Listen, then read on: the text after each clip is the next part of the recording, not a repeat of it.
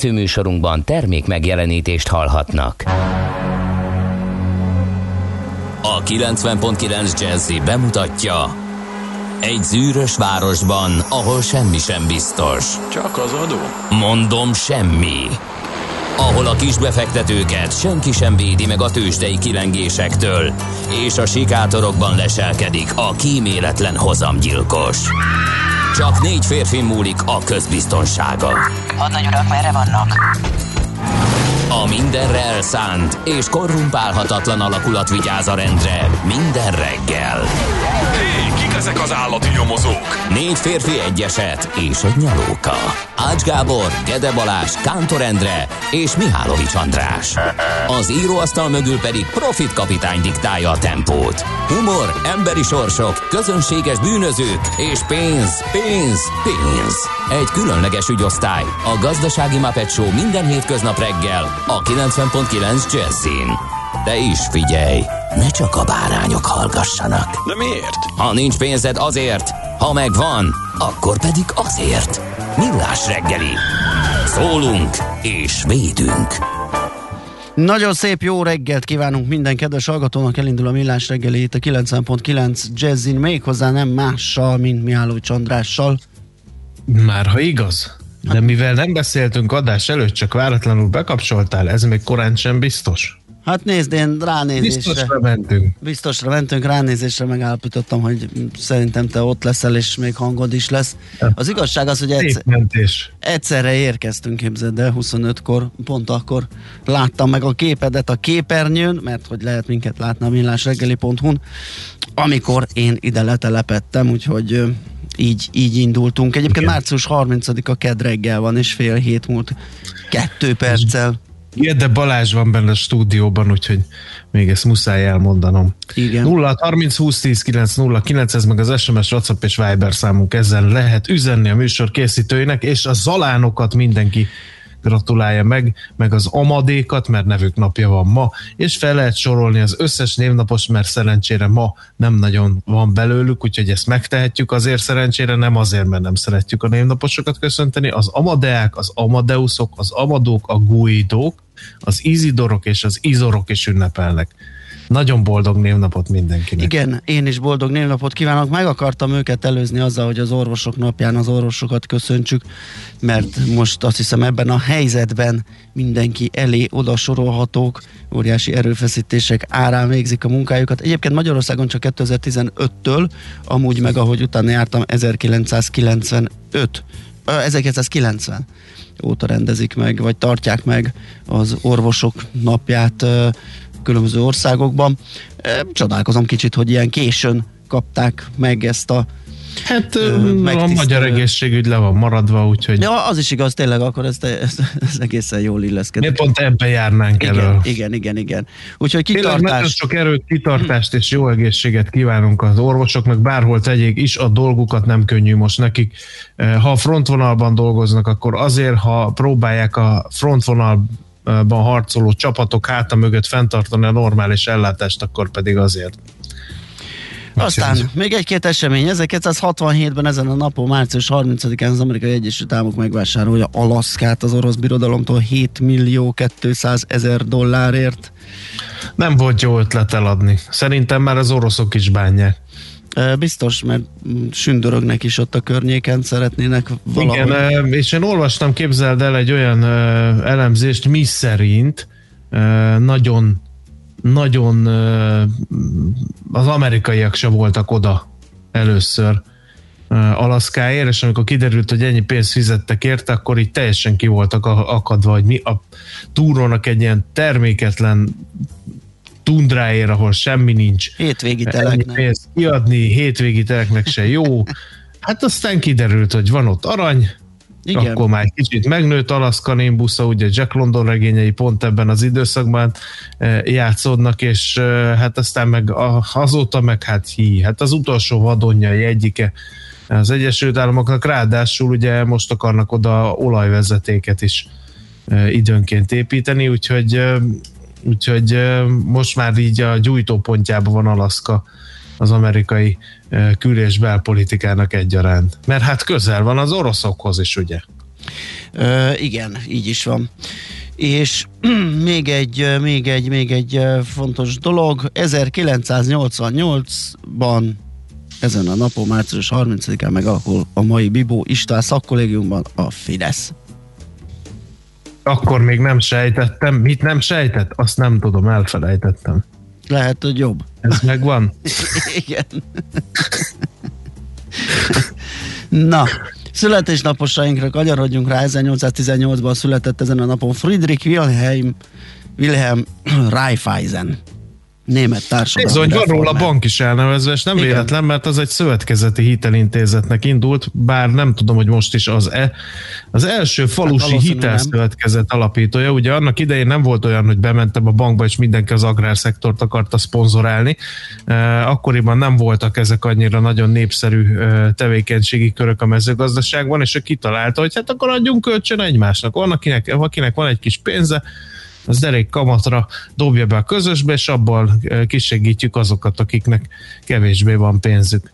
És hát ez nem hogy jó, hanem egészen a máig tartó életképes történetnek bizonyult, úgyhogy Friedrich Wilhelm Raiffeisen nagy ötlete a falusi hitelszövetkezet, aztán utána átgyűrözött hozzánk, és volt a hangya szövetkezet igen, annak itt. Igen, igen.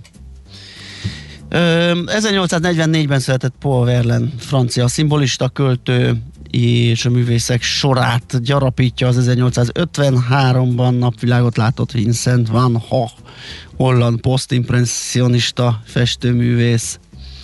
Aztán a baltarcú, Warren Beatty, Oscar Díjas amerikai színész, rendező, producer, forgatókönyvíró 1937-ben március 30-án született. Elmondtam, hogy baltarcú, mert most már a Facebook oldalunkon, ha én közzé teszem, hogy szemre való egy hölgy, vagy nem tudom én, Jaj, beválasztották a száz legszebb nő közé, akkor állandóan leoltanak, hogy mi lenne, miért nem a művészetével foglalkozunk. Warren Beatty művészetével is foglalkozunk, hiszen Oscar díjas amerikai színész ő, és ugye én nekem a Dick Tracy című filmben vagy arra emlékszem először, amikor amikor ó, ő játszott a vásznon, de igazából a Vörösök című filmért kapott Oscar díjat 1981-ben, hogy ez mi a túróról szól, arról fogalmam sincs, bevallom neked őszintén, mert hogy 81-ben hát a Vörösök címmel szerintem valami kommunista. hát igen, igen, arra lehet tippelni ebben az időben. Ha valaki látta Oscar, egyébként rendezőként alkotta a Vörösök című filmjét, Aha és Golden Globot meg azért kapott, mert hogy a legjobb férfi színész musical vagy vígjáték kategóriában az Épp testben épp, hogy élek című film volt, és már van neki életmű díja is. 1998-ban a Velencei Aranyoroszlán életmű díjat söpörte ő be. És hát nagyjából ennyi a a Warren Beat is, tehát hogy ilyen elég markáns arcéle van az úrnak, úgyhogy ezt majd kiírom, akkor meg biztos az lesz a baj, hogy miért nem a művészetével foglalkozunk, Henry Warren Beattynek, és miért, miért az arcélével, mindegy. Ezen is megpróbálok túl csónakázni. Igen. 1945-ben született ezen a napon Eric Clapton, brit rockzenész, 1962-ben MC Hammer, amerikai Jó, hát rapper. akkor ezt is kezdjük el. Azt a gatya, aminek nincs üllepe, gyakorlatilag ő találta fel. Furcsa módon a női divatba gyűrűzött, tehát mostanában egyre többször látom a hammergatyát uh, hölgyeken. De azt így is Uh, hívják, nem ugyanúgy így hívják, értetetlenül állok előtte, mint a 90-es években nem Hammer uh, viselete uh, előtt. Na mindegy. Hát a Hammer Time, emlékszünk arra? Hogyne, hogyne. Utoljára egyébként én Spy-jal uh, láttam föllépni egy, egy jó Gangnam Style előadásban, ketten nyomták. Uh, azóta nem tudom, mi van vele, de akkor is becsempészte természetesen a saját ritmusait, úgyhogy abból az egy dalból szerintem kiválóan megél MC Hammer.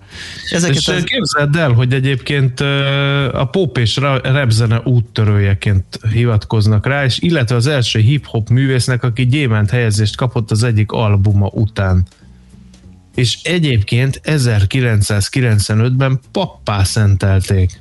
Ó, és több mint 50 millió lemezt adott el, akkor még ugye ez, ez, ez, ez, ez egy nagyon kemény szám volt, mondjuk most meg még inkább az lenne, hogyha lemezben mérnénk feltétlenül. Uh, Tracy Chapman, feketebőrű amerikai zeneszerző, énekesnő, 64-es, köszöntjük őt nagy szeretettel, Barabási Albert Lászlónak jó egészséget, magyar fizikus, hálózatkutató, ugye, uh, őt is köszöntjük ezúton, és a Celine Dion, 68-as többszörös Grammy-díjas kanadai énekesnő, ő is Hát aztán nem tudom, hogy jönne. Hogy? Hát úgy volt, hogy jön Magyarországra koncertre, már kettőször halasztották el, gyakorlatilag aranyáron keltek el a jegyek az ő koncertjére, aztán jött a Covid. Először azt mondták, hogy nem adják vissza a lóvét, nem adják vissza a lóvét, mert hogy az énekesnő nem lemondta, csak elhalasztotta a turnéját. És most azt Győzött hiszem, kivárni. hogy valamikor majd május végére, vagy júniusra Tényleg? van áthalasztva, ö, és akkor most mondják, hogy a jegyek erre a rendezvényre érvényesek, és akkor itt tegyünk ki három pontot, hogy lesz-e vajon Celine Dion koncert Magyarországon. Hát főleg májusban, ugye azt még úgy annyira nem, nem érzem elérhetőnek, meg szervezhetőnek, de hát később. Most attól- nem éneklem el a Titanic kezdő az nem baj, az nem Celine baj. Dion tiszteletére rezegtetve az áj, áj, ájt, jó? Jó, ezt, Ja, megkösz- nem ezt az. direkt megköszönjük, nem baj. A lényeg, hogy ne énekelj. Hogy mit nem énekelsz, az már ugye részletkérdés. 0630 20 10 909 SMS, WhatsApp és Viber számunk ez. Ide írhattok, üzenhettek nekünk, kérdezhettek, amíg mi zenélünk egyet, és felkészülünk a lapokból, illetve abból, hogy ki mivel indítja a mai reggelt.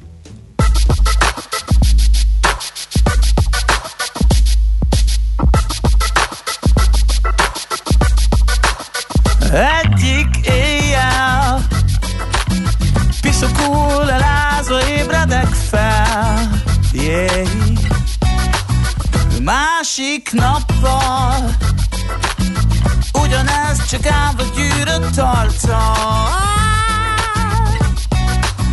Éjjel-nappal Becsapom magam, de szól egy angyal yeah. Nappal éjek Hülyeségre ott az álom Tényleg, éjjel, tényleg, éjjel. És mondd mi van, ha tényleg létezik Örökké tartó szerelem Nekem lenne kedvem. És mondd mi lesz, ha én csak tényleg erre vágyom Menjek innen vagy ne értsen. Várlak a másik ember bátor. Yeah. Én is lennék. Csuda jó fejat is, hogyha mernék Tudnék, bírnék.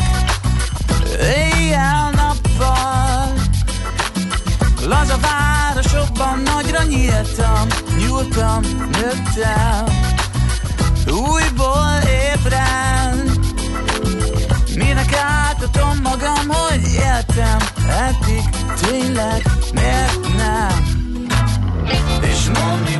ha tényleg létezik örökké tartó szerelem, nekem lenne kedvem. És mondd mi lesz, ha én csak tényleg erre vágyom Húzzak innen, vagy ne értsen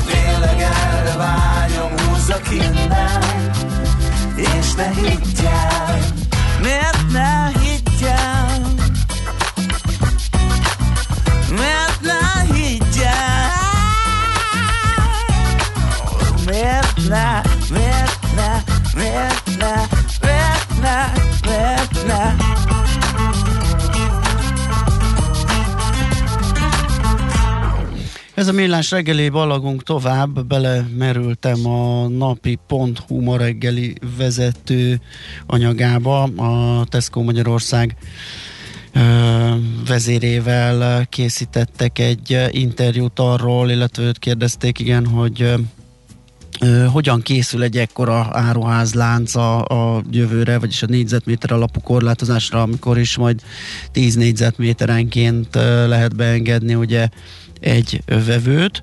Pálinkás Zsolt, a Tesco Globál Áruházak ZRT vezérigazgatóját faggatta alap ezügyben, és elmondták, hogy már azért van gyakorlatuk, ugye korábban is például a karácsonyi ö, csúcs szezonban ismérték a vásárlói számot, akkor tabletbe pötyögték be ö, azt, hogy hányan érkeztek, hányan mentek ki, ezt most továbbfejlesztették, és Hát nem tudom, hogy minden áruházban van-e már ilyen, de, de ilyen nagy méret, nagyobb méretű kijelzőn is tudják ezt követni, úgyhogy a, a bejárat felé közelítő vásárló az már láthatja azt, hogy éppen hogy áll a számláló, állítólag azt is jelzi, hogy közeledik a csúcshoz, mert ugye egy darab szám az még nekünk nem mond semmit, azt is tudni kell, hogy hányan lehetnek benn, teszem azt százan, akkor 89-nél nyilván az ember szedi a lábát, azt el tudom képzelni, hogy milyen jelenetek lesznek ott 95-nél, hogyha esetleg többen érnek oda egyszerre. A lényeg az, hogy amikor eléri a telítettséget, akkor egy kollega várakozásra inti majd az oda érkezőket. Próbálkoztak korábban olyasmivel is, hogy bizonyos helyeken más európai országokban csak annyi kosarat tettek ki, amennyi vásárló a boltban tartózkodhat, hát ez nyilván a szemfülesebbjét nem fogja visszatartani, aki annyi cuccér menne be, amit mondjuk kézben is össze tud szedni, úgyhogy ezt meg is szüntették, mert ez nyilván nem alkalmas erre, hogy ezt a korlátozást fenntartsa. A napi.hu-ban lehet, vagy a napi.hu-n lehet erről olvasni. No, hát amit én láttam, az a Népszava címlapi sztoria, kettő dolog van ott, ami engem így elragadott magával. Az egyik az az, az ilyen nagyobb horderejű dolog, már az első két hónapban bebizonyosodott, hogy a kormány nem tudja tartani a tavaly elfogadott idei költségvetési tervezet hiányát. A 2020-as tervezet 15-szörösével lépték túl. Az elemzők szerint csak a törvényben szereplő, mint egy 1500 milliárd forintos deficit valamivel több mint kétszerese lehet. Meglepő módon a kabinet a törvénynek megfelelő módon a parlamenthez benyújtott tervezettel módosítja majd a büdzsét. Tavaly ezt rendre, rendeleti úton tették meg. Az év végi nagy pénzszórás lendület az idei első hónapokban alábbhagyott, a gazdaságvédelmi alapból így 167 milliárd forintot költöttek el a bizonytalan gazdasági helyzet ellenére a kormányzat a 2022-es költségvetés tervezetét is be fogja nyújtani, ahogy szokták idén tavasszal. Ez az egyik. A másik pedig, hogy tilos a játék a Pázmáneumon. Ugye átvette a Pázmány Péter Katolikus Egyetem eh, Pilis Csabai kampuszát az állam, és egy csomó korlátozást vezettek be, egy sor tiltással találkoznak a helyiek, korábban ugye közparként tekintettek a területre, most viszont nem ajánlatos a gyerekeknek a területen játszani, de kutyát sem lehet sétáltatni, a biztonsági őrök meg csak a vállukat vonogatják, és az új üzemeltetőre mutogatnak. Hát lehet, hogy ott valami nagyívű fejlesztés fog következni, és lehet, hogy ezért nem tisztán mentegetni ott az állami tulajdonos, de hát egy elhagyatott komplexum mindig veszélyesebb, mint egy lakott komplexum, úgyhogy nem csodálom, hogy próbálják távol tartani a polgárokat, arról meg nem is beszélve, mivel üres az objektum, ezért hát magyar szokás szerint, ahogy szokták volt mondani, és most nem nemzetemet ostorozom ezzel, a téglát is elhordanák, hogyha nem Igen, figyelnének. Biztos. Portfolio.hu-t nézegetem, és hát az ragadta meg a figyelmemet, hogy a cím, hogy öt év múlva rá sem fogunk ismerni a vidékre. Nagy István agrárminiszterrel készítettek. Igen, interjút, és hát óriási pénzpumpa indul 4265 milliárd forint értékű vidékfejlesztési forrás áll rendelkezésre, a pályázati időt próbálják redukálni, gyorsítani, a 20%-kal bővíteni a kapacitást a kormányhivataloknál és az államkincstárnál, hogy győzzék a, a, az agrártámogatások elbírálását, feldolgozását, úgyhogy nagy erőkkel nyomulnak részleteket a portfolio.hu-n lehet olvasni, tehát aztán egy világgazdaság cikk eh, háttérbe szorítja a MÁP pluszt az infláció. A Magyar Állampapír pluszból a múlt héten mindössze 19,7 milliárd forintra jegyeztek a lakossági megtakarítók. Az elemzők azt mondták a világgazdaságnak, hogy a fő ok az emelkedő infláció emiatt veszít a vonzerejéből a MÁP plusz. Ebben szerepe lehetett egyébként a forint gyengülésre szóló hírek mellett annak is, hogy már nehéz az új befektetői rétegek megszólítása. Egyelőre nem tudni, hogy a hiányzó kereslet más megtakarítási termékekbe átmegye, vagy egyszerűen csak parkoltatják az emberek a pénzüket, amit majd, ha meg, bekövetkezik a nyitás, akkor majd fogyasztanak. Azért ennyi pénzt parkoltatni, meg fogyasztásra költeni, azt én elég meredek feltételezésnek érzem.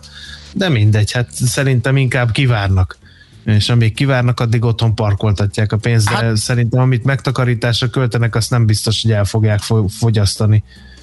A, na mindegy. Hát, hát attól most... függ, most egyébként épp egy érdekes dolgot olvastam, követem a TUI utazás szervezőnek a, a, a sorsát és a árfolyamát is persze, és uh, ott például simán 20%-kal magasabb árat uh, fizetnek az érdeklődők, óriási a kereslet az utak iránt, abban bízva ugye, hogy majd lehet is utazni, ez a brit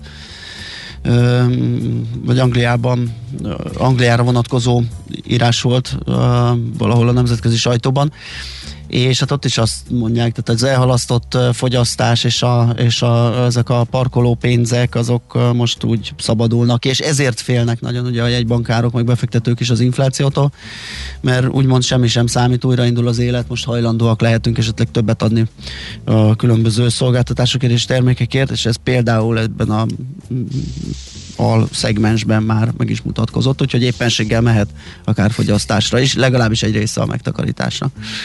Mm, azt mondja, van-e még egyebünk? Ja, csónakázzunk, csónakázzunk át, át akkor a tőzsdére, mert ott is egy csomó minden történt, meg egy csomó minden hír van, még itthonról is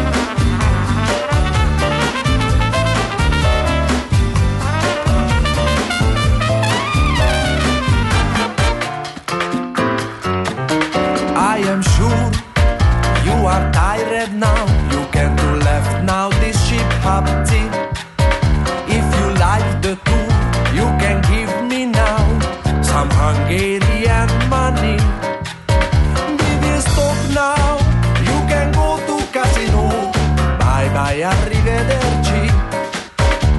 I hope you enjoyed the sightseeing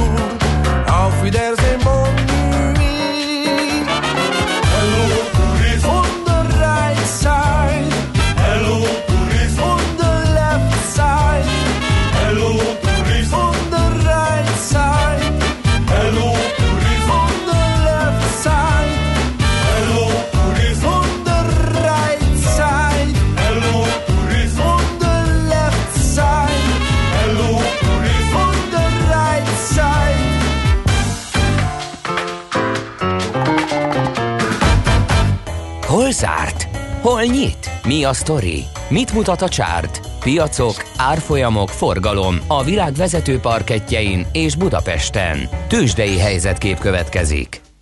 Mielőtt rápattannánk a mit mutat a csárt dologra, a tegnapi nap legnagyobb gazdasági híre, megveszi a Digita 4 Drága barátaim, ez a helyzet. Kb. olyan 100 milliárd forintot ér a szakértők szerint. Ne előzetes, nem kötelező érvényű megállapodást írt alá Digi, és leányvállalati az Invitel és az ITV ZRT megvásárlásáról a Forage ezt a tőzsdei társaság jelentette. A digi átvilágítását, a végleges adásvételi szerződés aláírását és a szükséges hatósági eljárásokat követően valamikor 2021. szeptember végig lezárulhat a tranzakció, ha a felek mindenben megállapodnak. A cégcsoport a kábeltében vezetékes internet és adattovábbítás, mobil távközlés, vezetékes telefont, valamint a Direct to Home műholdas szolgáltatások piacán is jelen van. Több mint 1,1 millió előfizetője van, és 2,5 millió bevételt biztosító előfizetéssel rendelkezik az alkalmazottak száma 3000 Magyarországon, az árbevétele 70 milliárd forint volt, az EBITDA-ja pedig elérte 19 milliárd forintot. Ha a tranzakció összejön, akkor a Forágyi a legnagyobb hazai műsorszolgáltatók szélessávú internetes, valamint vezetékes és mobiltelefon szolgáltatást nyújtó nagyvállalatok közé léphet majd be. Hát igen, no, nem ment hát, jól neki mostanában. A Digiről ugye beszéltünk egy csomót, nagy igen. reményekkel érkezett a magyar piacra, aztán hát, hát ha nem sikerült az 5G frekvencia árverésen Akkor ellenszem, vagy ellenszembe, költőjelszólás volt, de talán igaz.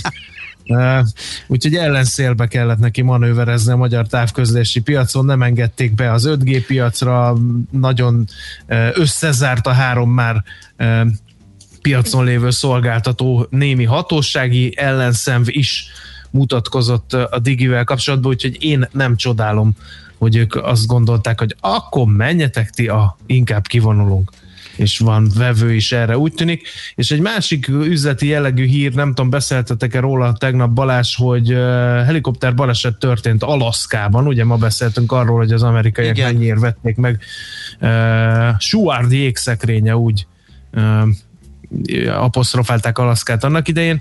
E, szombaton egy helikopter baleset történt, öt személy hunyt el ebben a balesetben. Ez eddig e, sajnálatos hír, de hát kit érdekel, vonja föl a szemöldökét a rádióhallgató, de ha azt mondjuk, hogy a leggazdagabb közép-kelet-európai üzletember a cseh Petr Kellner is az áldozatok között volt, akkor, akkor már azért talán érdekesebb a hír. Hát ugye ő, neki voltak magyar érdekeltsége is, nem régen ugye a Telenort adta el ő, 75 nem is adta el, ugye az van, hogy például 2018-ban a PPF vette meg a Telenor Igen, igen, én úgy tudom, hogy még és hát Náluk van. 75%-os tulajdonosa ma is a Telenornak, Peter Kellner által irányított befektetési társaság. Úgyhogy Úgyhogy voltak súlyos, nagy fajsúlyos hírek. Nézzük Igen. meg akkor azért, hogy hogyan zárt a budapesti értéktős, de milyen árak. ja, majdnem elfelejtettem. hát igen, mert fontosak voltak ezek a hírek előre, kétségtelen.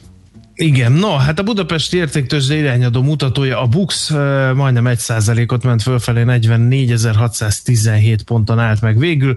A nagy papírok uh, egész jól teljesítettek, csak a Telekom esett fél forintot vissza, 407 forintig, de jó napja volt a Richternek 1,8%-ot ment fölfelé 8945 forintig, a MOL 1,7-et 2260 forintig, az OTP pedig 0,15 század százalékot gyötört a fejebb magát 13500 forintig, és a Forágyi részvényesei szerintem nem sejtették a nagy bejelentés, mert hogy kemény egy forintot esett vissza a Forágyi árfolyama 647 forintig. És akkor nézzük Hát még, igen, lehet hogy feltételezni, hogy azért ma lesz egy kis ma valami fadulása esetleg, igen. piacán, igen. Uh, hát nézem, Panergy-nek volt még itt egy majdnem másfél százalékos plusza, és a Master Plast korrigált kisebb mértékben, viszonylag értelmezhető forgalomban 1,2 százalékot. Úgyhogy ennyi volt Budapest, te csodás. Na hát a nemzetközi bőrzék azt írták a hírmagyarázók, kérlek szépen, hogy ö, szusszannak egyet az amerikai piacok a Amikor pénteki nem tudnak mit írni, akkor ezt írják. Igen, a pénteki munkaerőpiaci adat előtt. Egyébként lehet most benne éppenséggel valami, hogy tegnap pont megbeszéltük azt, hogy a heti kitekintő rovatunkban hogy az egyik eh, fontos makro adat, makro esemény a héten a, az amerikai munkaerőpiaci adat, ami pénteken lát majd napvilágot. Most már rendesen fél háromkor magyar idő szerint utolértük ugye az amerikaiakat, akik egy héttel előbb állítják az órájukat és uh, ugye ez egy fontos információ lesz arról, hogy milyen ütemben uh, tér magához az amerikai gazdaság, ugye a legutóbbi adat is már meglepetésszerűen jónak mutatkozott, és nagyon örültek neki a befektetők, most is erre várnak, na ennek megfelelően ilyen vegyes lett a kép, a Dow Jones tudott egyedül emelkedni a- azok közül, a nagy amerikai indexek közül, amit mi figyelünk, az a négy. A többiek estek, legkisebb mértékben az S&P 500 1 kal aztán a Nasdaq követte 6% kal és a kisebb, közepesebb cégeket tömörítő Russell 2000 az egy méretesebbet perecelt, 2,6% volt a mínusz, az már azért egy ilyen jelentősebb visszaesés.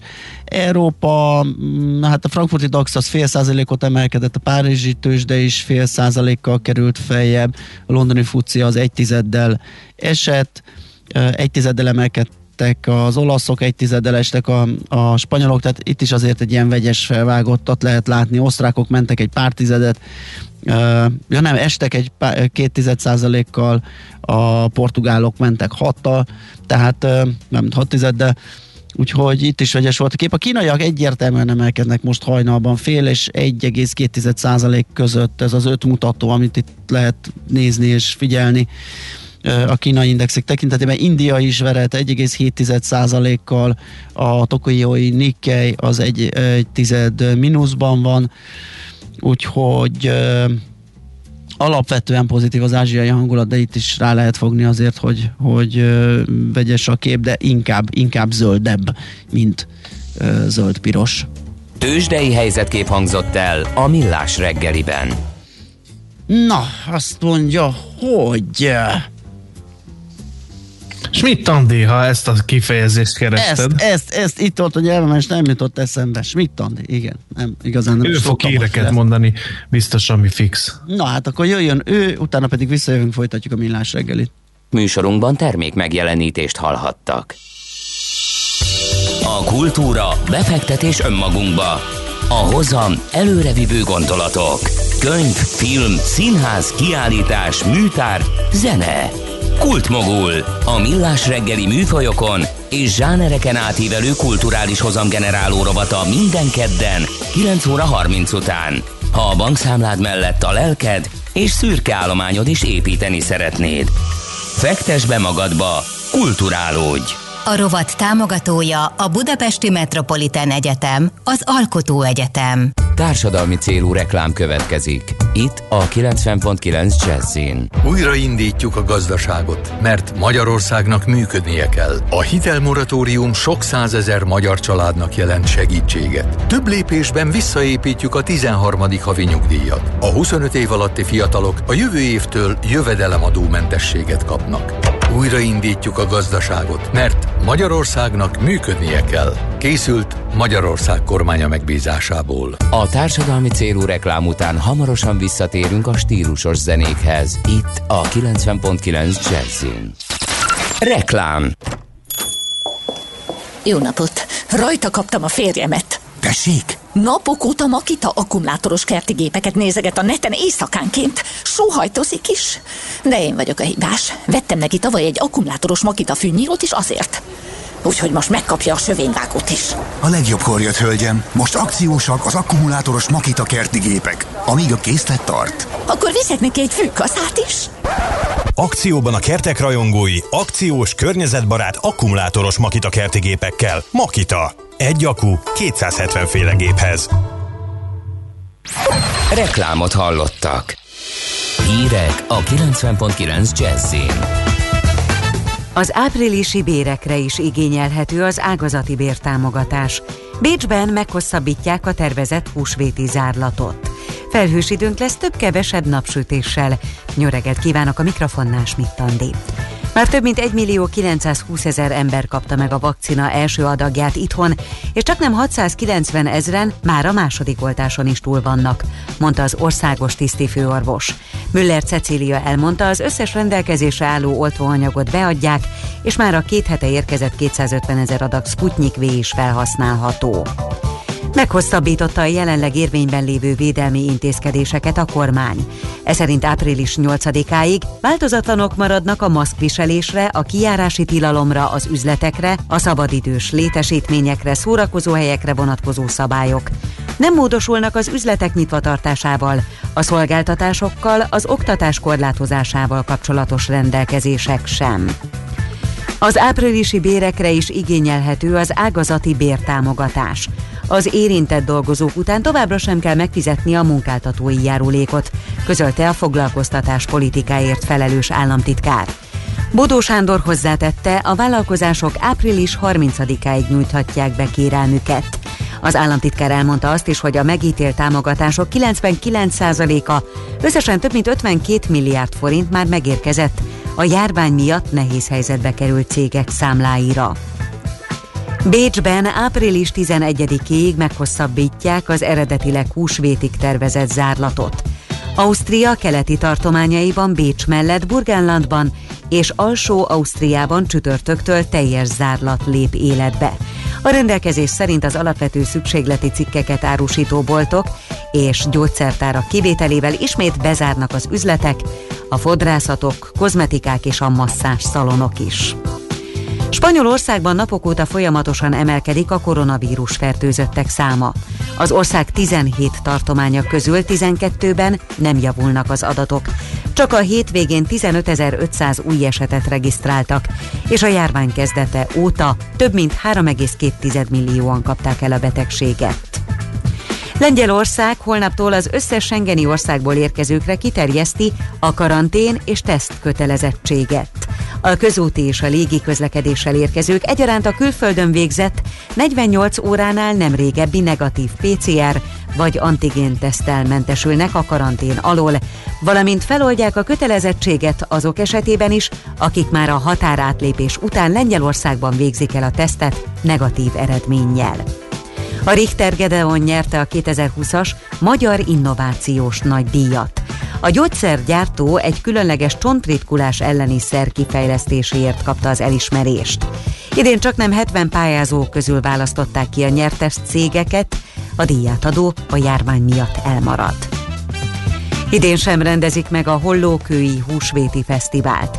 Az esemény szervező Hollókői Világörökségkezelő Nonprofit Kft. közleményében azt írta, hogy úgy döntöttek augusztus 20-a és 22-e között háromnapos hagyományőrző fesztivált szerveznek, ugyanolyan formában, mint húsvétkor teszik. Ennek részvételeiről a későbbiekben adnak tájékoztatást. És végül az időjárásról. Enyhe, tavaszias időnk lesz ma.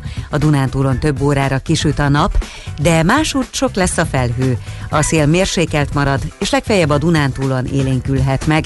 Napközben 10 és 22 Celsius fok között alakul a hőmérséklet. A következő napokban 20 fok fölötti hőmérsékletre számíthatunk, majd a hétvégére lehűlés ígérkezik. Köszönöm a figyelmet, a hírszerkesztőt, Schmidt-Tandit hallották. Budapest legfrissebb közlekedési hírei a 90.9 Jazzin a City Taxi Dispécsejétől.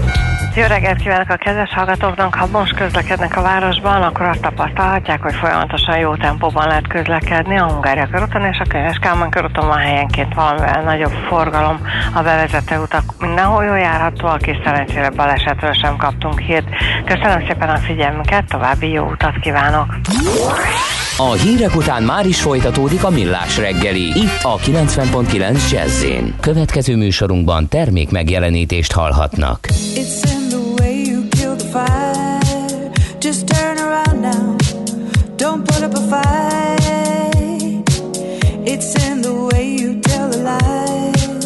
just turn around now. There's no need.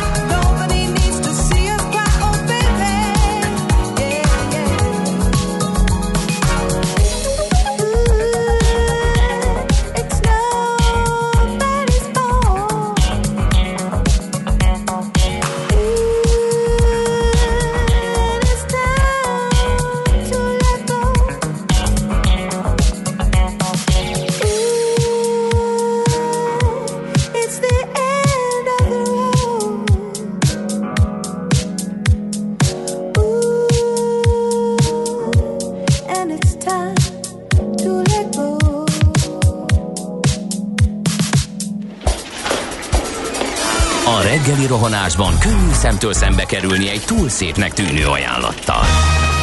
Az eredmény krétával körberajzolt tetemes összeg. A tethelyen a gazdasági helyszínelők, a ravasz, az agy és két füles csésze és fejvállalakzat.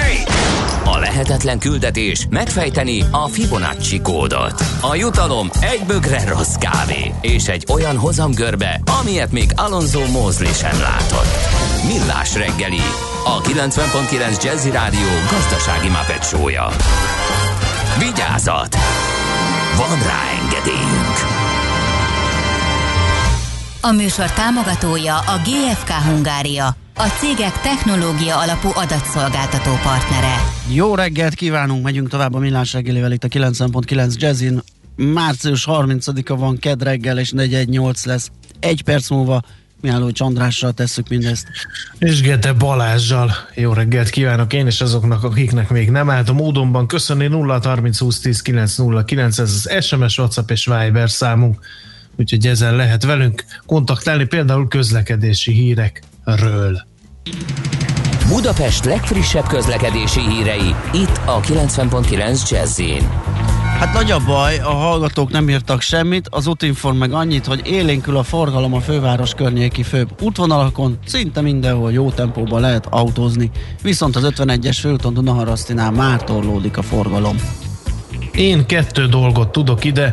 Útszűkület van a Magyaródi úton, befelé a Báróci utca után, mert csatornát javítanak, és kérlek szépen sávelhúzás a Széchenyi rakparton, a Margit hídnál, illetve az alsó rakparti felés lehajtón útszűkületre kell, meg sávelhúzásra is számítani, mert ott meg közművet építenek.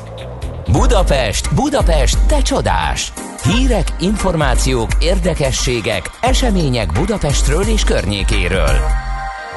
Hát kérem szépen, ránc felvarráson esnek át a hanoveri villamosok, tudjátok, ezek a kicsit szögletes, ö, ilyen okkersárga. De miénk. Talán sötétebb sárga, mint a, mint a többi de ezt lehet, hogy csak én érzékelem. A lényeg az, hogy igen, de a miénk, és az első felújított változat ma kezdi meg próba üzemét. 20 éve vannak itt velünk ezek a bizonyos Hannoveri TV villamosok, és hát most kaptak sok mindent utasnak, vezetőjének is egy-két kényelmi szolgáltatást, az üzemeltetést is gazdaságosabbá tévő korszerűsítések, mindenféle dolog történt itt. Az egyik legnagyobb beavatkozást az utastéri és a külön vezérelhető vezető téri klíma beépítése jelenti. A visszapillantó tükrök helyét a jármű fedélzetet is figyelő kamerás rendszer vette át, a járművezetők védelme érdekében pedig vezető fülkéket teljesen zárt áváltoztatták.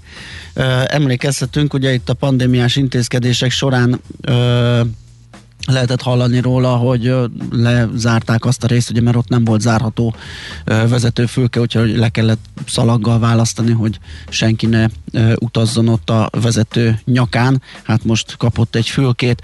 Aztán a klímaszezonon kívüli időszakban a szellőztetést is lehetővé tévő és kihajolás elleni védelemmel ellátott nagyméretű eltolható sötétített ablakokat kapott a jármű, a külső, illetve a belső világítását pedig korszerű és takarékos ledes rendszerűre ö, cserélték. A teljes utastéri arcolat pedig a CAF és a korszerűsítésen áteső Tátra és KCV villamosokéval megegyező dizájn kapott.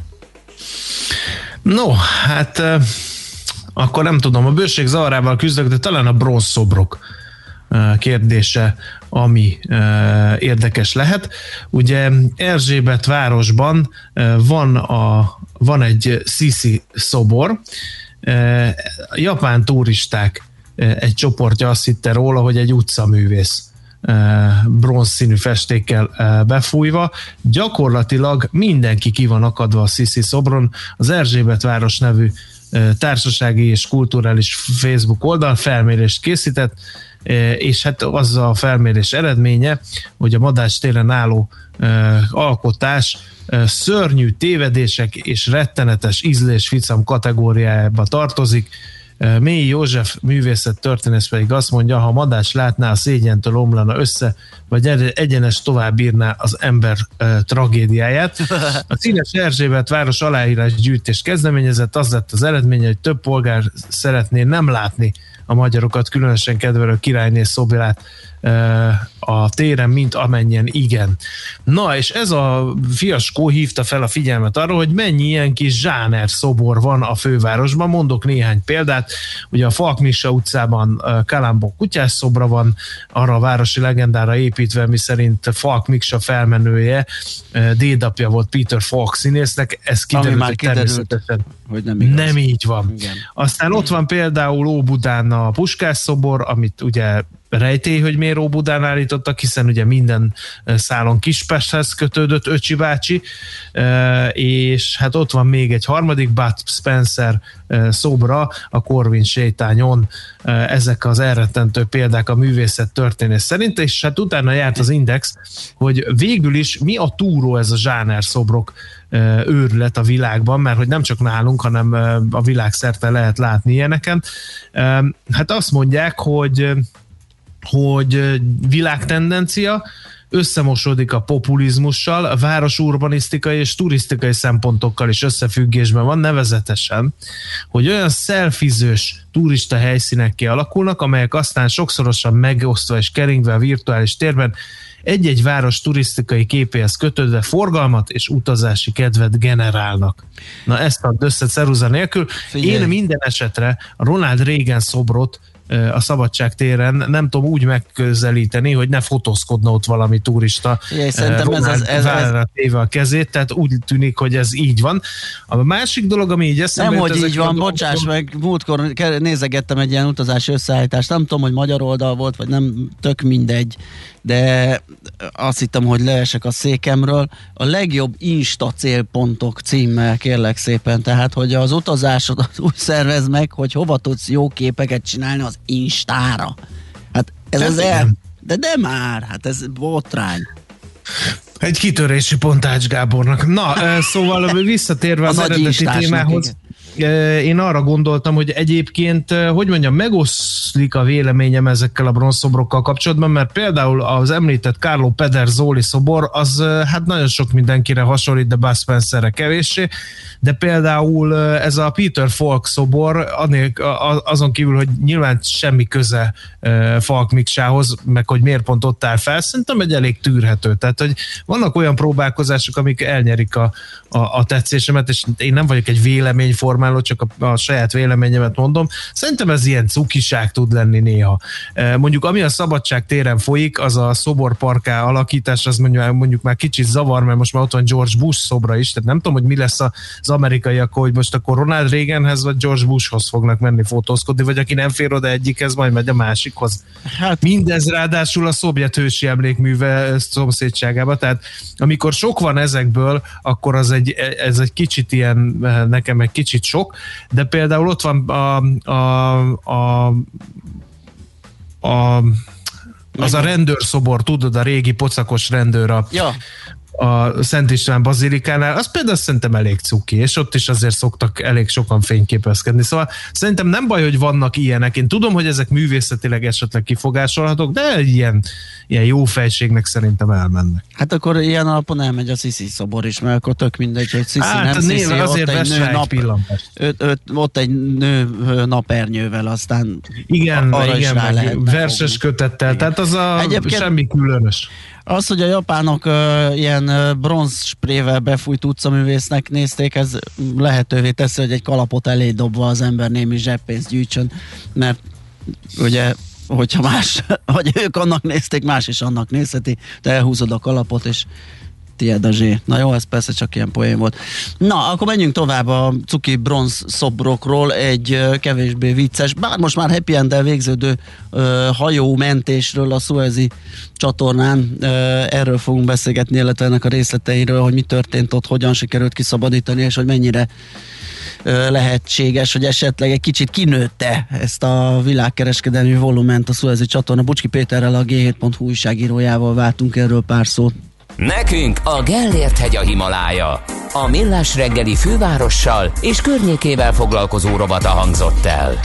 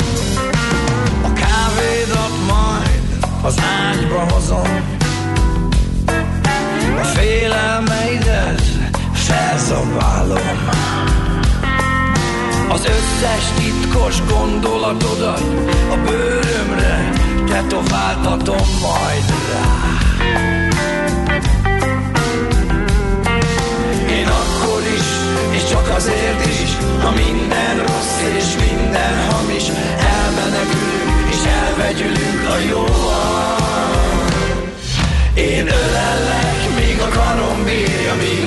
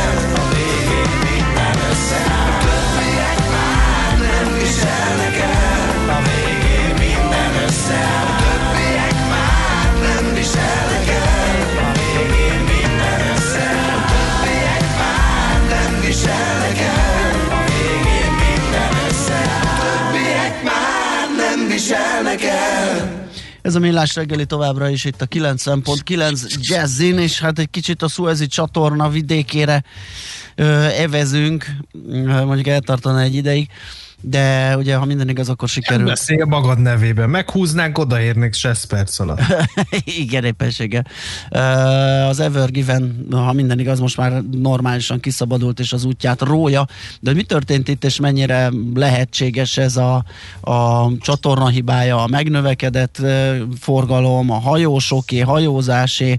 Megpróbáljuk tisztázni Bucski Péterrel, a G7.hu újságírójával, aki itt van velünk a telefonvonal túlsó végén. Szia, jó reggelt! Jó reggelt!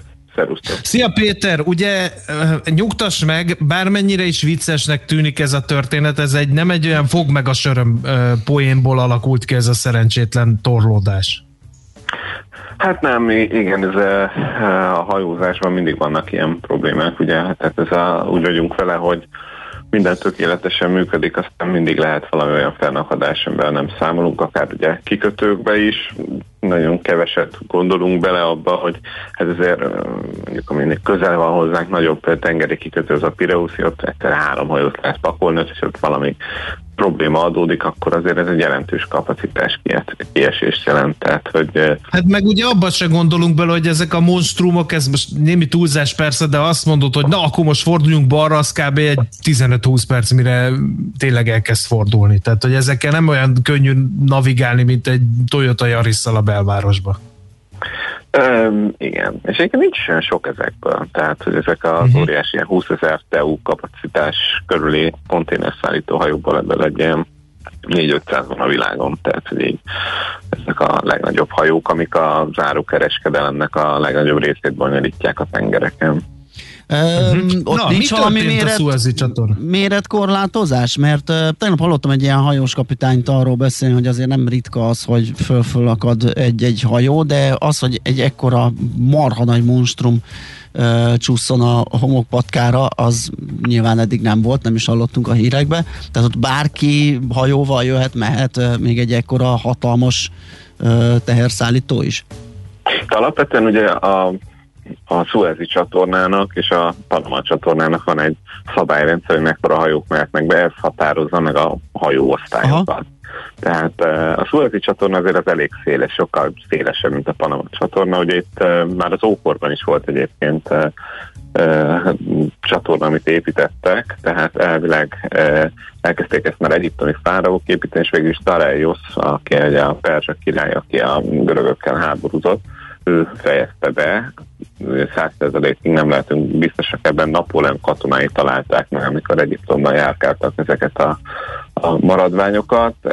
Tehát ez egy, nem egy új dolog. Itt azért viszonylag könnyű dolog van, mert ide itt nincsenek hegyek, nem kellene síripek, Aha. tehát egy jó széles és nagyon mély, 28 méter mély lukat kell ásni a homokban, meg hát a sziklákban, tehát onnantól kezdve pedig mehetnek ezek a hajók. Itt a mélység a nagyon lényeges, ugye ezeknek a, a nagy konténerszállító hajóknak nagyon ezek óriási. Tehát belegondolok, hogy 20 ezer konténer, az 20 ezer teherautó, vagy mondjuk egy vonatra fér 80 konténer, tehát hogy ez egyszerűen elképesztő mennyiség. Ha, Ezt ha, nem, nem, nem, nem lehet nagyon felfogni. Ugye a képeknél lehetett látni, hogy azok a daruk, amiket ö, lentről, a földről szemlélve olyan nagynak tűnnek, ö, ilyen pici kis pálcikák ö, voltak a hajó mellett.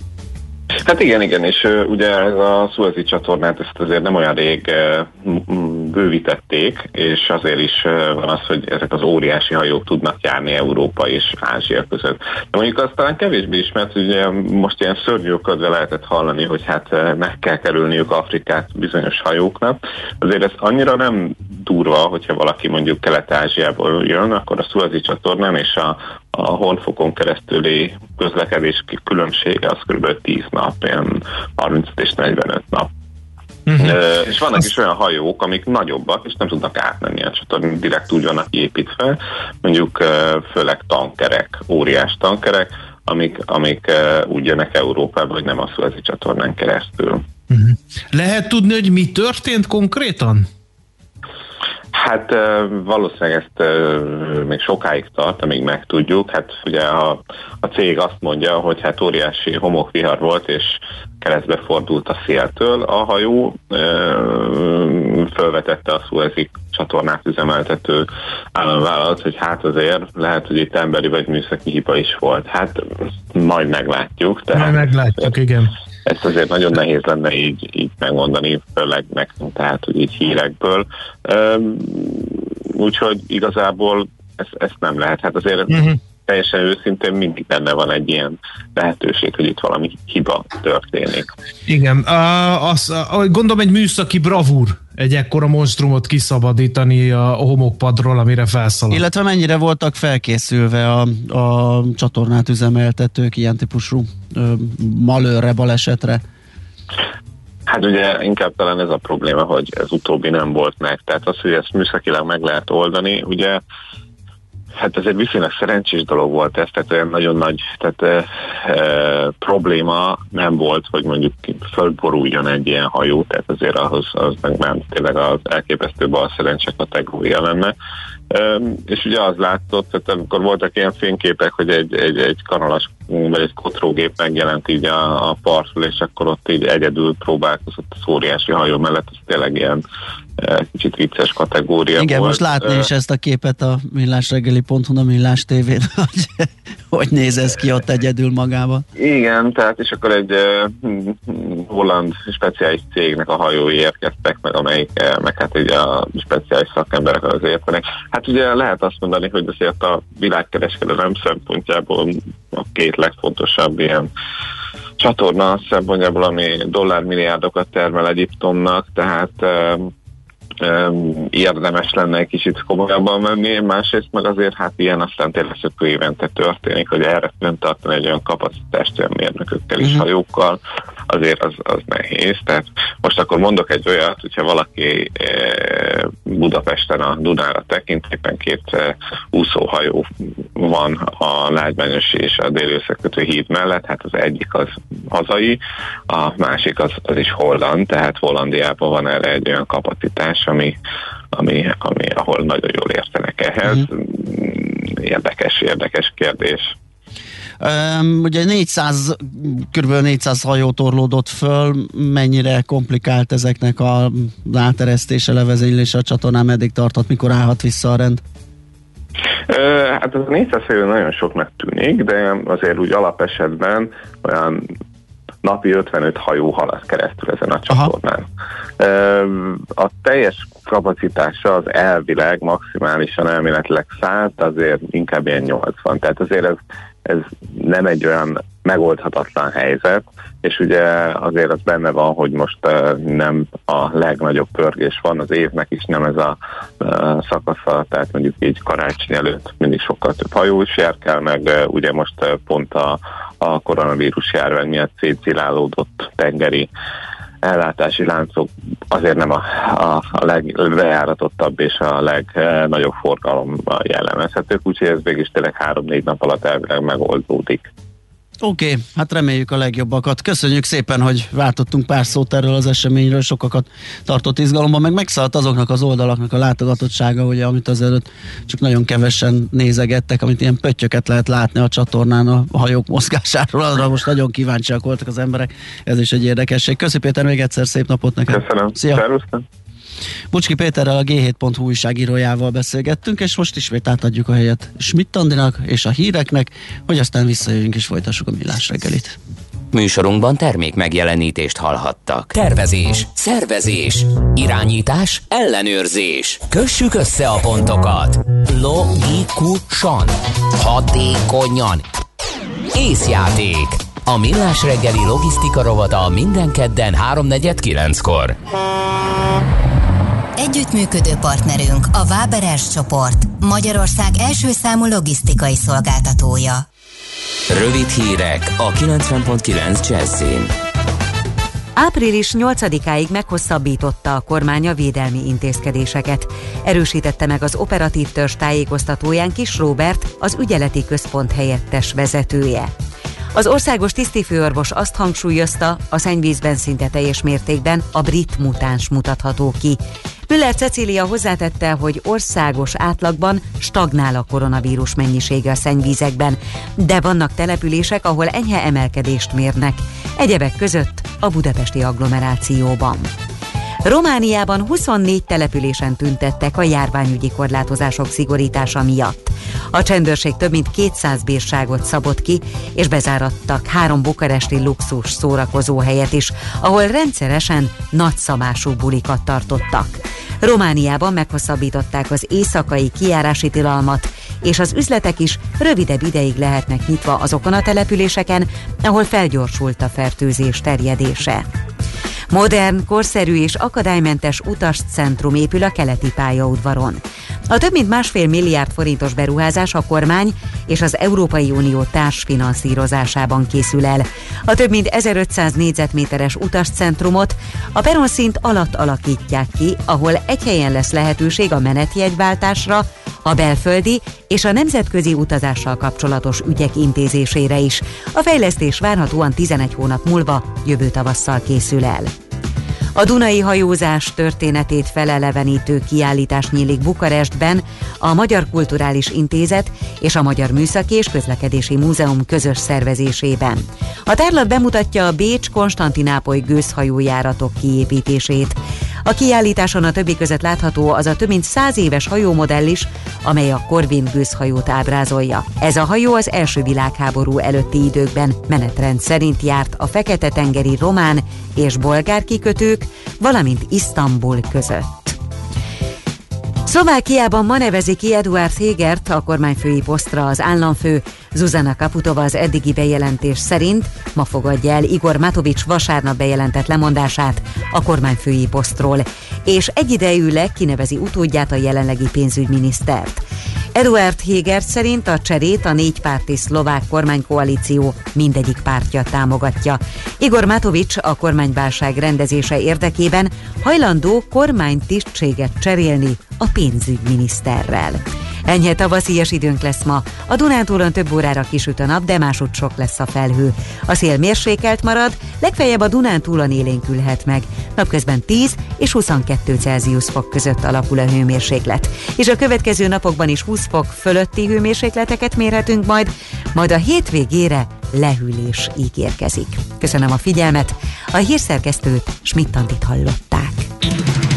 Budapest legfrissebb közlekedési hírei, itt a 90.9 jazz jó reggelt kívánok! A H6-os hív helyett pótlóbusz közlekedik Tököl és Szigetcsép között baleset miatt. Lassú a haladás az M3-as autópálya bevezetőjén a Szerencs utcáig, az M5-ös autópálya bevezető szakaszán a Nagy Sándor József utcai felüljárótól, a Budaörsi úton a Nagyszőlős utcai felüljárótól befelé és a Weiss Manfred út Kvassai Jenő út útvonalon a Kvassai híd közelében. Erős a forgalom a Hungária körgyűrűn szakaszonként, a Rákóczi úton a Barostértől, a Múzeum körúton az Asztória felé, valamint a Pesti alsórakparton a Margit hídtól délre. Ma 8 és 12 óra között a 19. kerületben a Szabó Ervin utcában az Üllői útnál sávlezárásra számítsanak elektromos közműépítés miatt. Útszűkületre számítsanak a 15. kerületben a Régi Fóti úton befelé az Így és Gyula utcánál, mert csatornát javítanak. Lezárták a 19. kerületben a Hungária utat az Alaegerszeg utca és az Álmos utca között csatorna javítás miatt. Tart a felújítás a 12. kerületben a Szarvas Gábor úton a Fészek utcánál, ahol a forgalom egy sávon haladhat, illetve lezárták a Fészek utcát és a Kútvölgyi utat is a Szarvas Gábor útnál. Tóth Zsuzsanna, BKK Info. A hírek után már is folytatódik a millás reggeli. Itt a 90.9 jazz Következő műsorunkban termék megjelenítést hallhatnak. Thank you.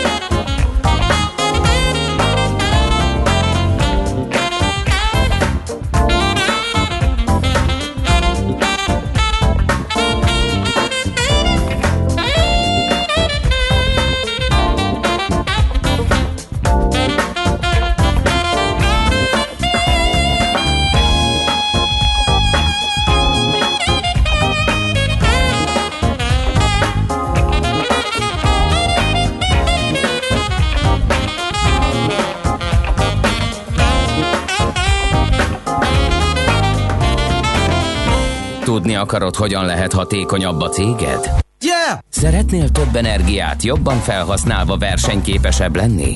Fontos lenne, hogy pazarlás helyett a megtakarításon legyen a hangsúly. Akkor jó helyen jársz. Cégenergia. Céges energiafogyasztás, energetikai tudnivalók, teendők és döntések. Áram- és földgázvásárlás, energiahatékonysági megoldások és megújuló energiafelhasználás. A Millás reggeli üzleti energiafogyasztás rovata. A Cég Energia rovat támogatója az Alteo csoport. Alteo.hu. Energiában gondolkodunk. Na kérem, arról fogunk beszélgetni, ami már szerintem sokakban felmerülhetett, kérdésként megfogalmazódhatott, hogy a napelemek, napelem parkok élettartalma mekkora vajon, vagy hogyan lehet ezeket megújítani, mi történik velük, amikor elkezdik, elkezdenek kiöregedni. Amikor már nem napelemkednek. Amikor nem napelemkednek, vagy éppenséggel kisebb hatásfokkal, mert azt hiszem ez az első lépcső, de itt az okoskodáson túl mindjárt egy szakival megbeszéljük ezt. Kis Attila, az Alteo csoport energiatermelés üzemeltetés és karbantartás divízió közép- és dél-magyarország régió vezető és erőmű vezető is ő a telefonvonalunk túlsó végén. Szia, jó reggelt! Szia, szervusztok, köszöntöm a hallgatókat. El, először is gazdaként hadd tegyek fel egy kérdést, hogy mezőgazdasági területekre lehet naperőmű parkokat telepíteni? Mert ebből volt egy vita, hogy hát saját termelési lehetőségeinket korlátozzuk, ha nem figyelünk oda, és olyan helyekre telepítjük ezeket, ahol mondjuk gazdasági növényeket is lehet termeszteni. Hát természetesen lehet meg ez gyakorlat is, de ugye mindig az a kérdés, hogy illik-e meg ildomos-e meg ugye az ember akar-e oda telepíteni. Hát vannak ennek a vadhajtás, és amikor ugye természetvédelmi területre is telepítenek, a túloldal ennek az egész sztorinak, ami eh, igazán érdekes és hatékony lenne, az a felhagyott eh, ipari területek, régi raktárak, katonai területek, tehát a be- lebetonozott rekultivációra nagyon sokba kerülő területekre tudnánk napelemeket tenni. Az lenne az igazán hatékony épületek tetejére, amit amúgy se használunk ki.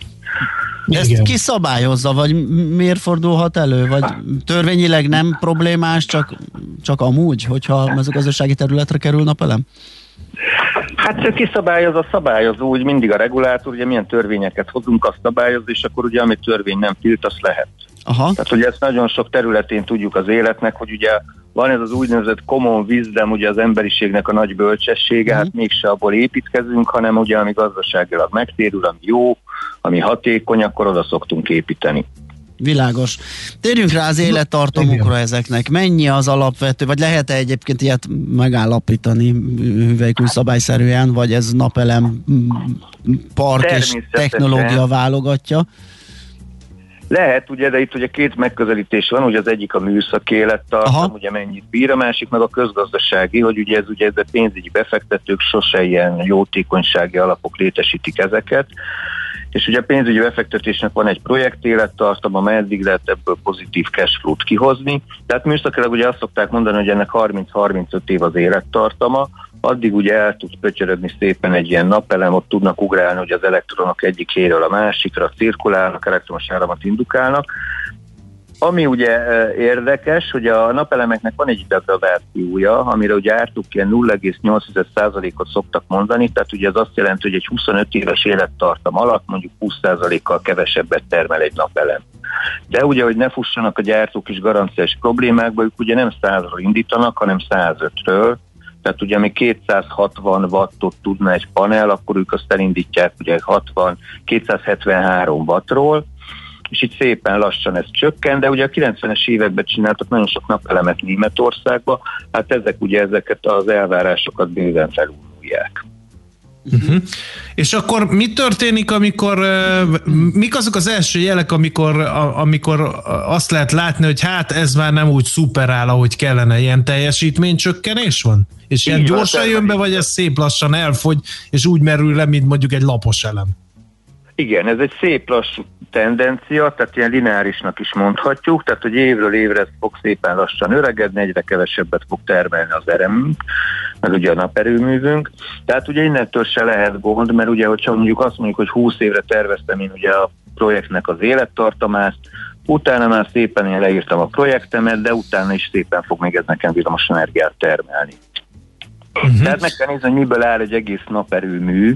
Tehát ugye veszek egy földet, beleteszem ezt a tartószerkezet, ugye vas újra felhasználható, ráteszek ilyen alumínium rögzítőket, az is újra felhasználható, van benne millió egy kábel, Budapesten nem menjünk messzire kábelezve van az egész villamosenergia hálózat, trafók vannak benne, betonházas elemek, kerítések, ezek mind újra felhasználhatók.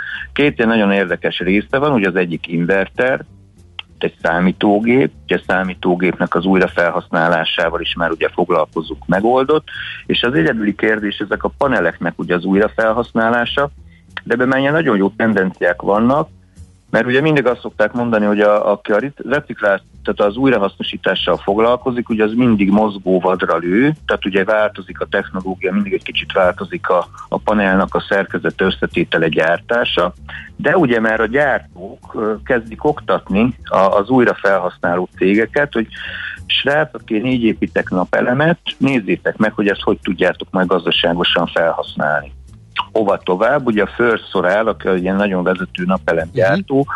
már azzal foglalkozik, hogy hogy tud majd ugye 10-15 év múlva, amikor bejön ez a paneleknek ugye a fel, újrahasznosításának a ciklusa, hogy akkor ezt hogy lehet teljesen jól megoldani. Nekem az jutott eszembe, hogy egy naperőműnek a ki, eh, ki szuperált panelja az egy családi házra nem jó, mert hát lehet, hogy ipari méretekben már nem tud áramot termelni, de, de nem lehet úgy reciklálni, hogy még egy kicsit használjuk valahol máshol. Vagy ez hülyeség? Dehogy nem, dehogy nem. Sőt, én nagyon kis kulisszatitkokat is elárulok, de nem akarom, mert hogy nehogy itt a Csikán Attila vezérigazgatónk meg, hogy vannak olyan expert panelünk, ami összetört ugye az építkezés során, de az még teljesen hasznosítható volt. Azt ugye szépen el tudtuk vinni valami telepre, kukába bedobjuk, tehát nagyon nagy okos villamosmérnök kollégánk ebből kettő-hármat hazavitt, és akkor saját otthon a kertjébe, ugye direkt ilyen célból is felhasznált, hogy ez na vajon még meddig fog működni. Aha. Na, Egyébként ti foglalkoztok ezzel, ugye? Mert hát van már egy generáció, ami elkezdi talán elérni ezt a, ezt a mm, szintet, ennek az eléregedésnek a, a szintjét, és hát gyanítom, hogy ti is dolgoztok azon, hogy ennek az újrahasznosítása, felújítása, nem tudom, hogy lehet-e olyat csinálni, újítgatni érdemese, vagy, vagy ez az említett 30 év fölött, 30-35 év fölött csere. Nem, hát újítgatni nem lehet, mert ugye ez ugye van alatt egy ilyen fényvisszaverő réteg, szigetelő réteg, utána van a napelemnek, ugye ez a nagyon érdekes a szilícium félvezető, tehát ugye ez a kulcs szó, ez a, ez a lelke, a szilícium félvezető, majd jön rá egy üvegréteg, az is egy nagyon érdekes, tehát az, az üveget is ugye lehet hasznosítani, és ugye pont az üveget, meg a félvezetőt próbálják ugye kinyerni ebből, de hát ugye ez is egy gazdasági megtérülés, hogy akkor, amikor ugye úgy tudunk majd napelemeket gyártani, hogy ez nagyon könnyen újrahasznosítható legyen, na akkor fogjuk elérni ugye azt, amikor az ember ugye előre gondolkodva egy új technológiát beépít. Hát az Alceónak is van egy hulladék divíziója, ugye itt még mi sem tartunk, de hát ez fel van írva nekünk is, hogy ugye ezeknek a újrahasznosításával hogy tudunk majd előre lépni. Uh-huh. Mikor a várható úgymond az, az áttörés, vagy, vagy, vagy mit látni ebből, hogy mennyire, vagy mikor működhet azt tényleg, hogy az ember lekapja a tetőről a régit, átveszitek ti ott majd mindenfélét csináltok, hogy, hogy az újra hasznosuljon és felrakja az újat. Na hát itt visszakérdeznénk, hogy mikorra várható az összes általatok és stúdióba látott mondjuk termékre, hogy azok teljesen könnyen újrahasznosíthatóak legyenek. Hát ez akkor lesz, Majd amikor akkor. ugye már a termelésnél is beépül, Aha. hogy ez egy szempont legyen, hogy én olyat gyártsak, amit nagyon könnyen tudok újrahasznosítani, és hogy a környezetbarát módon tudják termelni mindenfélét. Uh-huh. A gyártók erre figyelnek, mert azt látom, hogy a, a fotovoltaikus hatás fok növelés az nagyon szem előtt van, én amennyit laikusként olvasok ezekről uh-huh. a dolgokról, tehát ott megy a küzdelem, hogy a, nem tudom, most hol tartunk valahol 20 környékén fölött, nem akarok Évbe? Igen. Hát bőven már 25-30, sőt 35 éves panelek is vannak. Tehát ugye Németországban Chemnitz Egyetem csinált egy ilyen vizsgálatot, a 90-es években beépült ugye panelekről, Hát ugye ott vállalt a gyártó 25 évről, hogy lecsökken 20%-ra, de most ugye már eltelt 31 egy év ebből még mindig 80% felett tudnak az apelemek. Tehát az első szerintem ez a gondolat, hogy egy terméket minél tovább tudjunk használni, tehát ne legyen ez a célzott elromlás, amiről ugye mindig lehet beszélni, de ugye ezt nem merjük ki a, kiejteni a szánkon, hogy ugye így terveznek autókat, műszaki berendezéseket, akár telefonokat. Tehát, hogyha eljutunk oda, hogy minden sokáig tartson, az az egyik nagyon környezet kímélő megoldás, a másik meg ez, amit mondtunk, ugye ez az újrahasznosítás. De ebben Maga egyébként egy ilyen nap panel az veszélyes hulladéknek minősül? Tehát van olyan összetevője, amire azért oda kell figyelni, hogy ne rakjuk le a kis erdő szélén a falu határában? Hát nyilván, hát azért ez a félvezetők, üveg van benne, alumínium van benne, azért ezek mind olyan anyagok, amik, hát nem is, ezt nem tudom igazából, hogy veszélyes hulladéknak minősül, mert ugye mi ezt ugye külön hulladékként kezeljük, úgy próbáljuk elszállítani. Tehát ugye megvan az, hogy mit írnak elő a törvények, tehát ez is egy kérdés, meg az másik dolog az, hogy az ember milyen irányba elkötelezett. Tehát még ha lehetne azt is, hogy leteszem valahova a szemetet, mert ugye, lett, ugye klasszikus ugye a szelektív hulladékgyűjtés, bedobhatom egybe a kukába, de mégis azt mondjuk, hogy inkább elkezdünk szelektíven gyűjteni. Nincs rá törvény, nincs előírás, nincs szabályozás. Egy érdekes kérdés feszeget törzshallgatónk Vasza. Azt kérdezi, uh-huh. hogy az a kérdésem a szakértőhöz, hogy azt vizsgálták-e, hogy a napelem parkok okoznak-e mikroklíma változást a felszálló meleg miatt, ami a napelemek felmelegedése és hőleadása miatt keletkezik, az okoz-e mikrokörnyezeti időjárás változást? Hú, ez egy nagyon jó kérdés. Hát szerintem én erre vizsgálatokat biztos, hogy nem csináltunk itt az Alteóba, de hogy világszinten voltak erre vizsgálatok, ugye a biodiverzitást szokták mindig említeni, uh-huh. ugye, hogy egy adott környezetbe beépítek egy napelemet, akkor azt az élő világot ott ugye hogy tudom károsítani, illetve most ugye ebből is az Alteó benne van egy ilyen folyamatban, hogy meghatározunk ugye követelményeket arra, hogy hogy lehet együtt élni az apró rákcsálókkal, bogarakkal, növényekkel, méhecskékkel, nem tudom, madarakkal, de maga ilyen grandiózus mikrokörnyezet változásról én így nem tudok. Hát szélerőm szokott még lenni, úgy, hogy a madaraknak a, Igen. a közlekedési útvonalába ezek beleszólnak, de hát ugye nagy közgazdasági pénzügyi teória, hogy ingyen ebéd nincsen, ugye ezt ismerjük, ezt Igen. a mondást, ugyanúgy Tapasztaltok is többször. energiafelhasználás és termelés sincs ugye nagy károk nélkül, de mindig azt szoktam mondani, hogy elmegyünk egy erőműbe, az erőműről van egy képünk, ugye, zúg, gyöbörök, püffök, mhm. pontforrás, gáz felhasználunk, elmegyünk egy naperőműbe, ott meg egy gyönyörű szép pipacsos réten, ugye tavasszal ilyen a nagykörösi naperőművünk, ülünk, hallgatjuk a napcsicsergést, nincsen zaj, nincsen lárma, egy ilyen csendes környezetben vagyunk, tehát lehet választani, ugye, hogy melyiket szeretnénk használni.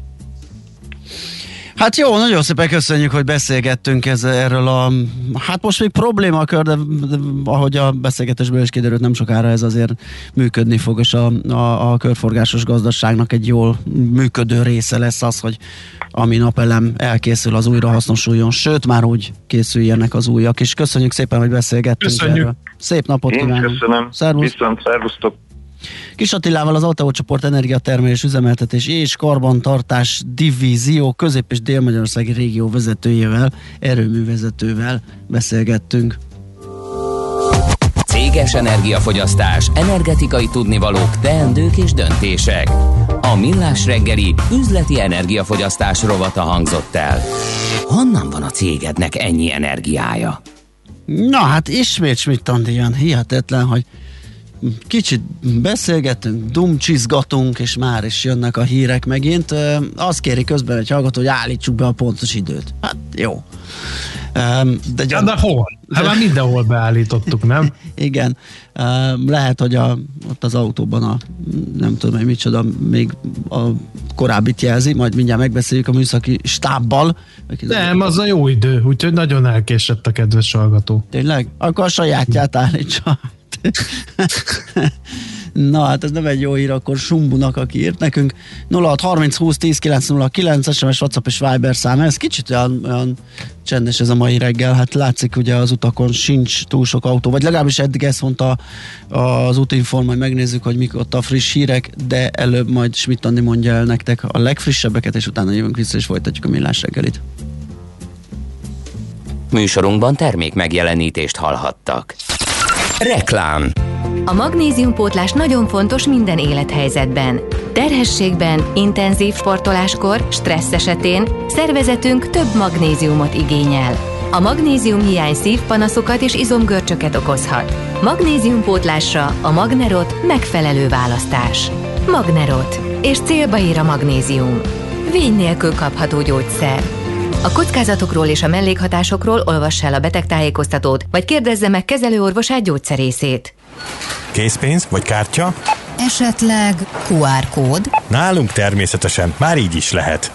Ma már több millió vásárló fizethet QR kóddal, akár az ön vállalkozásánál is. Ehhez válassza a Raiffeisen Bank új QR kódos fizetési megoldását Scan Go mobil applikációval, és vásárlási tranzakciói azonnal jóváírásra kerülnek számláján. Részletek a www.raiffeisen.hu oldalon.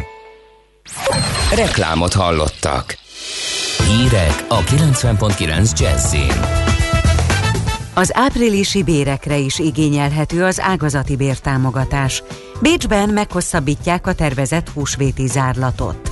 Felhős időnk lesz több-kevesebb napsütéssel. Nyöreget kívánok a mikrofonnál Schmidt már több mint 1 millió 920 ezer ember kapta meg a vakcina első adagját itthon, és csak nem 690 ezren már a második oltáson is túl vannak, mondta az országos tisztifőorvos. Müller Cecília elmondta, az összes rendelkezésre álló oltóanyagot beadják, és már a két hete érkezett 250 ezer adag Sputnik V is felhasználható.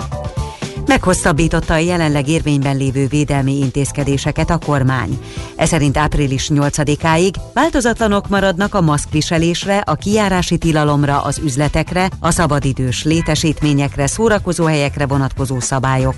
Nem módosulnak az üzletek nyitvatartásával, a szolgáltatásokkal, az oktatás korlátozásával kapcsolatos rendelkezések sem. Az áprilisi bérekre is igényelhető az ágazati bértámogatás. Az érintett dolgozók után továbbra sem kell megfizetni a munkáltatói járulékot, közölte a foglalkoztatás politikáért felelős államtitkár. Bodó Sándor hozzátette, a vállalkozások április 30-áig nyújthatják be kérelmüket. Az államtitkár elmondta azt is, hogy a megítélt támogatások 99%-a, összesen több mint 52 milliárd forint már megérkezett a járvány miatt nehéz helyzetbe került cégek számláira. Bécsben április 11-ig meghosszabbítják az eredetileg húsvétig tervezett zárlatot. Ausztria keleti tartományaiban Bécs mellett Burgenlandban és alsó Ausztriában csütörtöktől teljes zárlat lép életbe. A rendelkezés szerint az alapvető szükségleti cikkeket árusító boltok és gyógyszertárak kivételével ismét bezárnak az üzletek, a fodrászatok, kozmetikák és a masszás szalonok is. Spanyolországban napok óta folyamatosan emelkedik a koronavírus fertőzöttek száma. Az ország 17 tartománya közül 12-ben nem javulnak az adatok. Csak a hétvégén 15.500 új esetet regisztráltak, és a járvány kezdete óta több mint 3,2 millióan kapták el a betegséget. Lengyelország holnaptól az összes Schengeni országból érkezőkre kiterjeszti a karantén és teszt kötelezettséget. A közúti és a légi közlekedéssel érkezők egyaránt a külföldön végzett 48 óránál nem régebbi negatív PCR vagy antigén tesztel mentesülnek a karantén alól, valamint feloldják a kötelezettséget azok esetében is, akik már a határátlépés után Lengyelországban végzik el a tesztet negatív eredménnyel. A Richter Gedeon nyerte a 2020-as Magyar Innovációs Nagy Díjat. A gyógyszergyártó egy különleges csontritkulás elleni szer kifejlesztéséért kapta az elismerést. Idén csak nem 70 pályázó közül választották ki a nyertes cégeket, a díjátadó a járvány miatt elmaradt. Idén sem rendezik meg a Hollókői Húsvéti Fesztivált. Az eseményt szervező Hollókői Világörökségkezelő Nonprofit Kft. közleményében azt írta, hogy úgy döntöttek augusztus 20-a és 22-e között háromnapos hagyományőrző fesztivált szerveznek, ugyanolyan formában, mint húsvétkor teszik. Ennek részvételeiről a későbbiekben adnak tájékoztatást. És végül az időjárásról enyhe, tavaszias időnk lesz ma. A Dunántúron több órára kisüt a nap, de másút sok lesz a felhő. A szél mérsékelt marad, és legfeljebb a Dunántúlon élénkülhet meg. Napközben 10 és 22 Celsius fok között alakul a hőmérséklet. A következő napokban 20 fok fölötti hőmérsékletre számíthatunk, majd a hétvégére lehűlés ígérkezik. Köszönöm a figyelmet, a hírszerkesztőt Schmidt-Tandit hallották. Budapest legfrissebb közlekedési hírei a 90.9 Jazzin a City Taxi Dispécsejétől. Jó reggelt kívánok a kedves hallgatóknak! Ismét megélénkült a forgalom a városban is, és a főváros környéki főbb útvonalakon, de még viszonylag jó